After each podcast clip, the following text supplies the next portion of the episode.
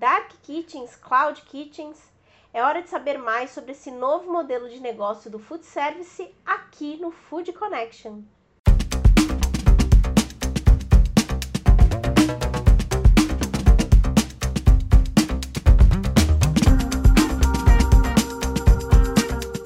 Tô de volta com mais um Food Connection, um programa para toda a cadeia de alimentos e bebidas.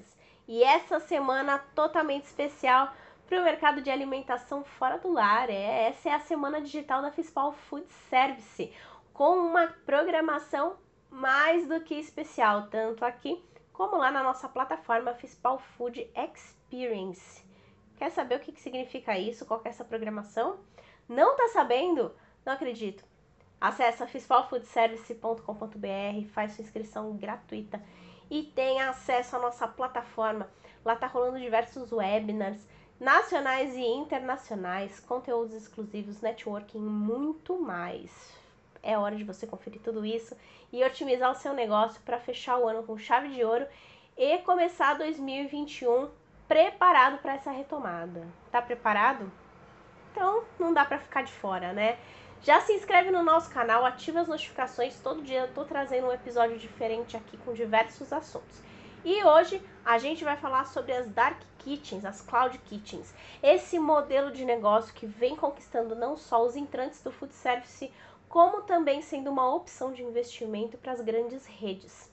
E por que será que ela vem conquistando tanto eh, os empresários, né? É isso que a gente vai descobrir um pouquinho hoje para começar a entender esse cenário e até pensar, até compartilhar com vocês alguns cuidados e quais são as perspectivas para o próximo ano, eu vou compartilhar com vocês a conversa que eu tive com o Rafael Bonzanini, que é sócio da Cloud Foods, que acaba de lançar uma praça de alimentação online. Ele explicou tudo nessa conversa e eu vou compartilhar com vocês agora. Confira.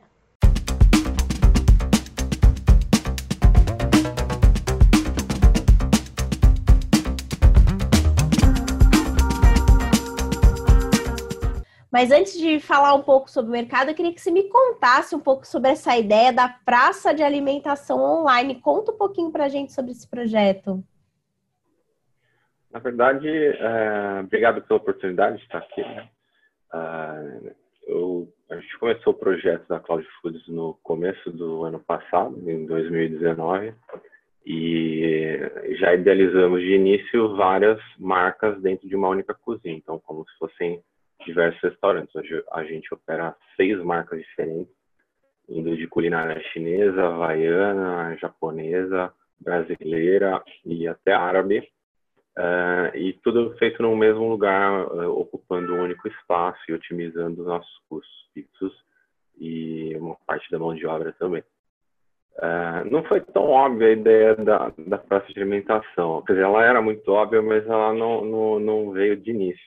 Ah, no, no, decorrer dos meses a gente se perguntou por que não fazer um restaurante, uma, é, um canal de vendas que, que se chama Praça de Alimentação Virtual, onde a gente disponibilizaria é, todos os pratos que a gente tem de todas as marcas, é, possibilitando os clientes escolherem as mais variadas opções.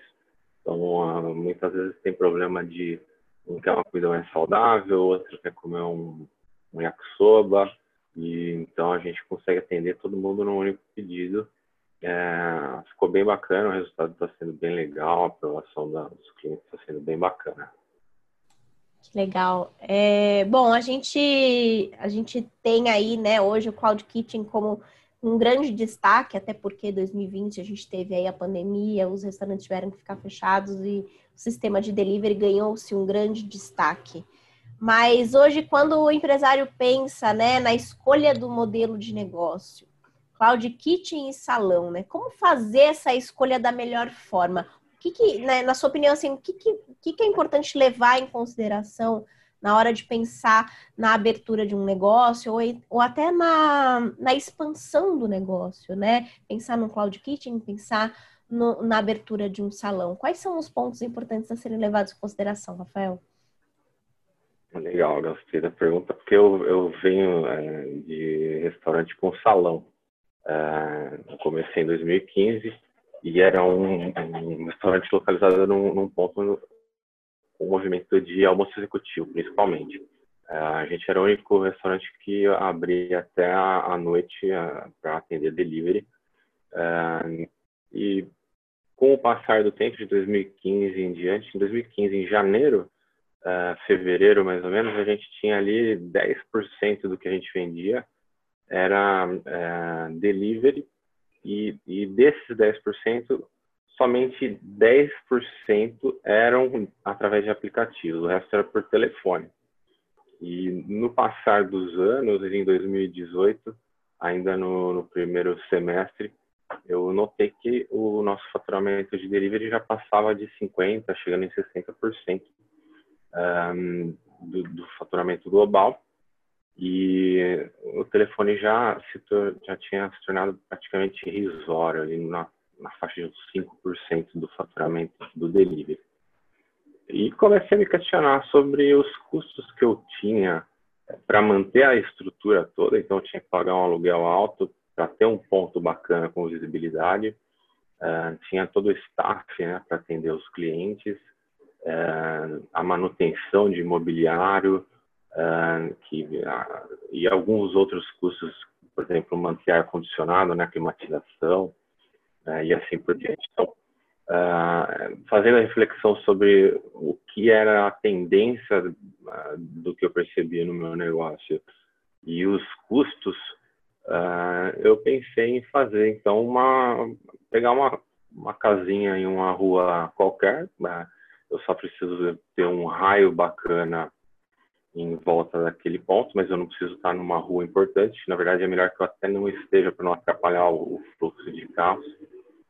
E o aluguel fica bem mais barato. Então, é, tanto para é, fazer a, a, inauguração né, da cozinha, é um investimento bem menor, porque mobiliário é, e toda a parte de acabamento é, é bem é, é bem cara então, é uma, uma, uma inauguração mais rápida, menos custosa e, e os custos fixos são bem menores. Então, a gente não, não tem aí que bancar é, climatização, um aluguel mais alto. E, e, eu acho que essa é uma tendência é, de longo prazo. É, o delivery ele, ele ganhou uma força muito grande uh, teve um aumento bem significativo com a, com a pandemia e, e, eu acredito que é uma tendência que veio para ficar. Uh, mas eu, com certeza o, os restaurantes com salão ainda vão, vão ter o espaço deles, uh, mas a tendência de crescimento mesmo eu vejo no delivery e é um mercado que está ficando cada vez mais competitivo, ainda mais uh, com a pandemia. Muitos restaurantes que não faziam delivery ou que faziam delivery, mas tinham salão também, uh, focaram completamente no delivery, então ficou bastante competitivo. Então, uh, também não é tão, tão fácil e tão bonito assim. Tem, tem um trabalho bem importante de, de matemática aí para fazer para conseguir ter um, um bom negócio. Rafael, bom, 2020 fez com que o empresário do food service se tornasse um verdadeiro guerreiro, né? Tantas, tantos desafios a serem enfrentados e todos, todos esses enfrentados da melhor forma possível. Para 2021, o que, que isso fica de, de aprendizado e o que, que a gente pode esperar no futuro da Cloud Kitchen? Olha, 2021, é, acho que todo mundo vai sair mais forte vai estar mais forte, fortalecido, uh, um pouco uh, uh, calejado, talvez, mas mais forte, com mais conhecimento. Então, eu acredito que é importante refletir sobre tudo o que aconteceu, sobre os acertos e erros, não só do passado, mas principalmente dentro desse ano.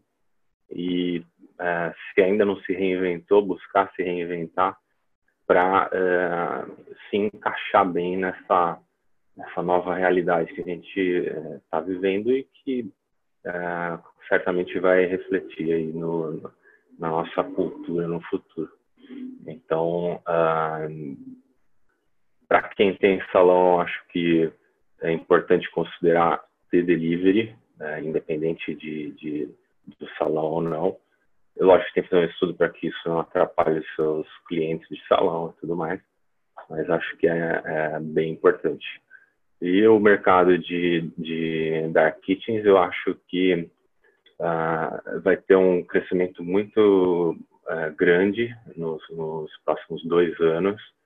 Uh, e a gente vai ver um, um, é, uma coisa nova agora, que antigamente é, o que acontecia é uma marca que estava com presença física ia para venda online através de aplicativos e o que a gente vai começar a ver são marcas que surgem em dark kitchens, vendendo somente online, e vão começar a ganhar espaços físicos porque vão perceber quem é o cliente e o potencial de, que elas têm.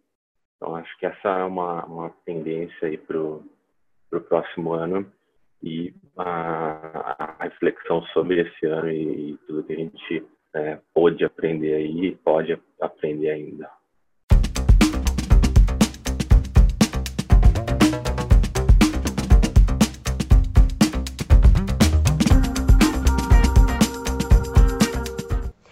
Quem também está tendo um grande investimento nas Dark Kitchens é a L'Entrecote de Paris. E quem contou tudo para a gente foi o Rodrigo Dioto, que é gerente de operações da rede. Vamos conferir.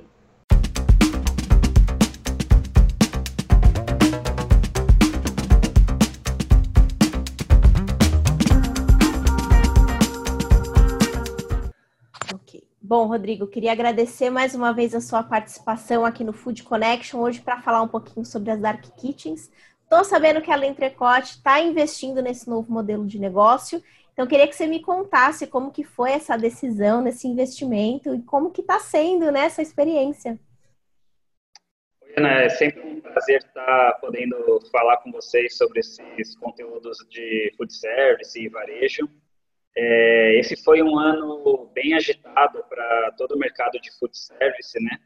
É, nós já vínhamos com um projeto de trazer algumas novidades é, ligadas ao universo de, de delivery, já estava no nosso radar desde o final do ano passado.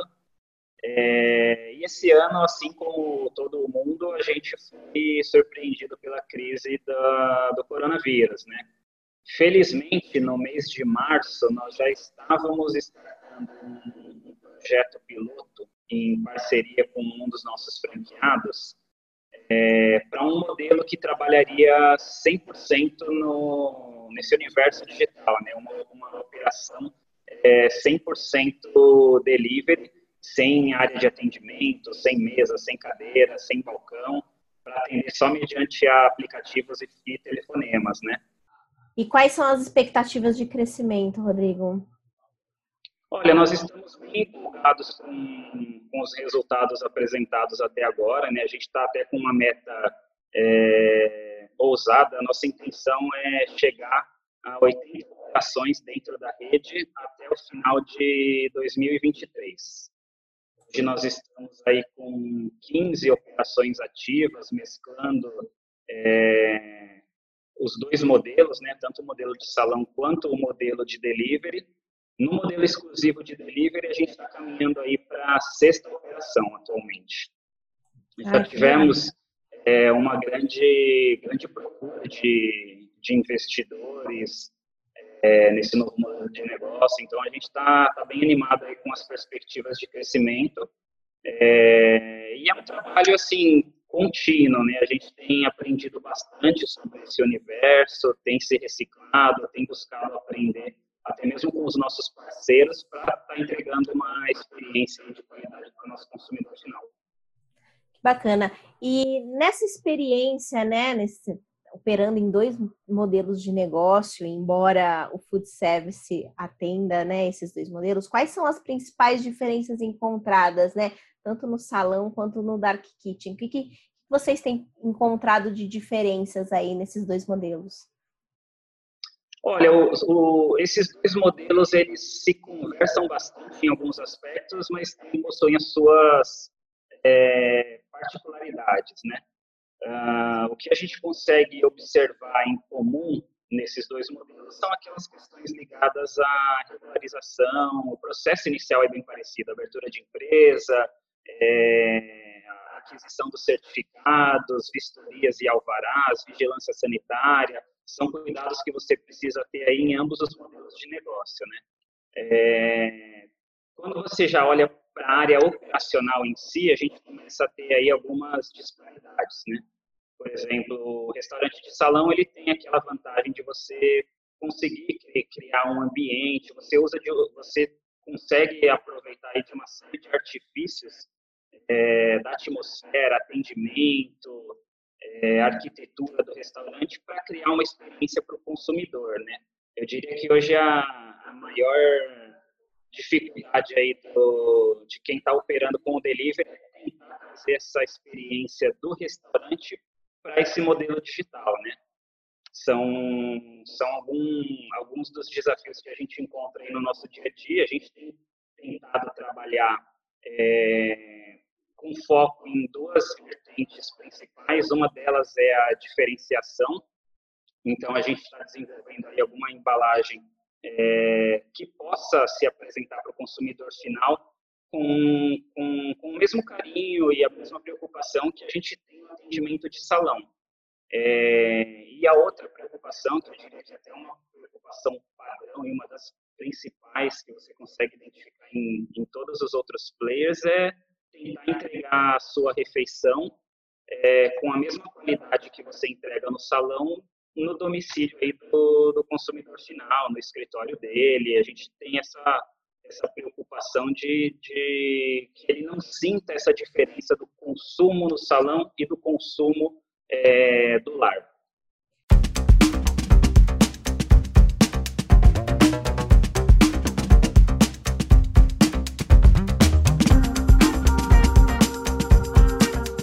Curtindo os nossos conteúdos? Então já dá um like no vídeo de hoje, compartilha com os seus contatos e aproveita na nossa sugestão de download do dia. O nosso e-book hoje é o guia para a reabertura do food service. Tá lá no nosso canal de conteúdo foodconnection.com.br e também aqui na descrição do vídeo. Tem diversas sugestões para você implementar no teu salão para ter uma reabertura muito mais saudável e oferecendo uma experiência muito mais bacana para o seu consumidor. Amanhã a gente vai voltar aqui no Food Connection e lá na plataforma Fiscal Food Experience falando um pouco sobre o mercado de cafés. O nosso Inspira Café na versão digital tá bem bacana, repleto de atrações e uma programação exclusiva para você sair cheio de insights para oferecer uma experiência de café muito mais bacana para o seu consumidor. Então, não perde o nosso, nosso dia especial para você amanhã, hein? Te espero por aqui. Até logo!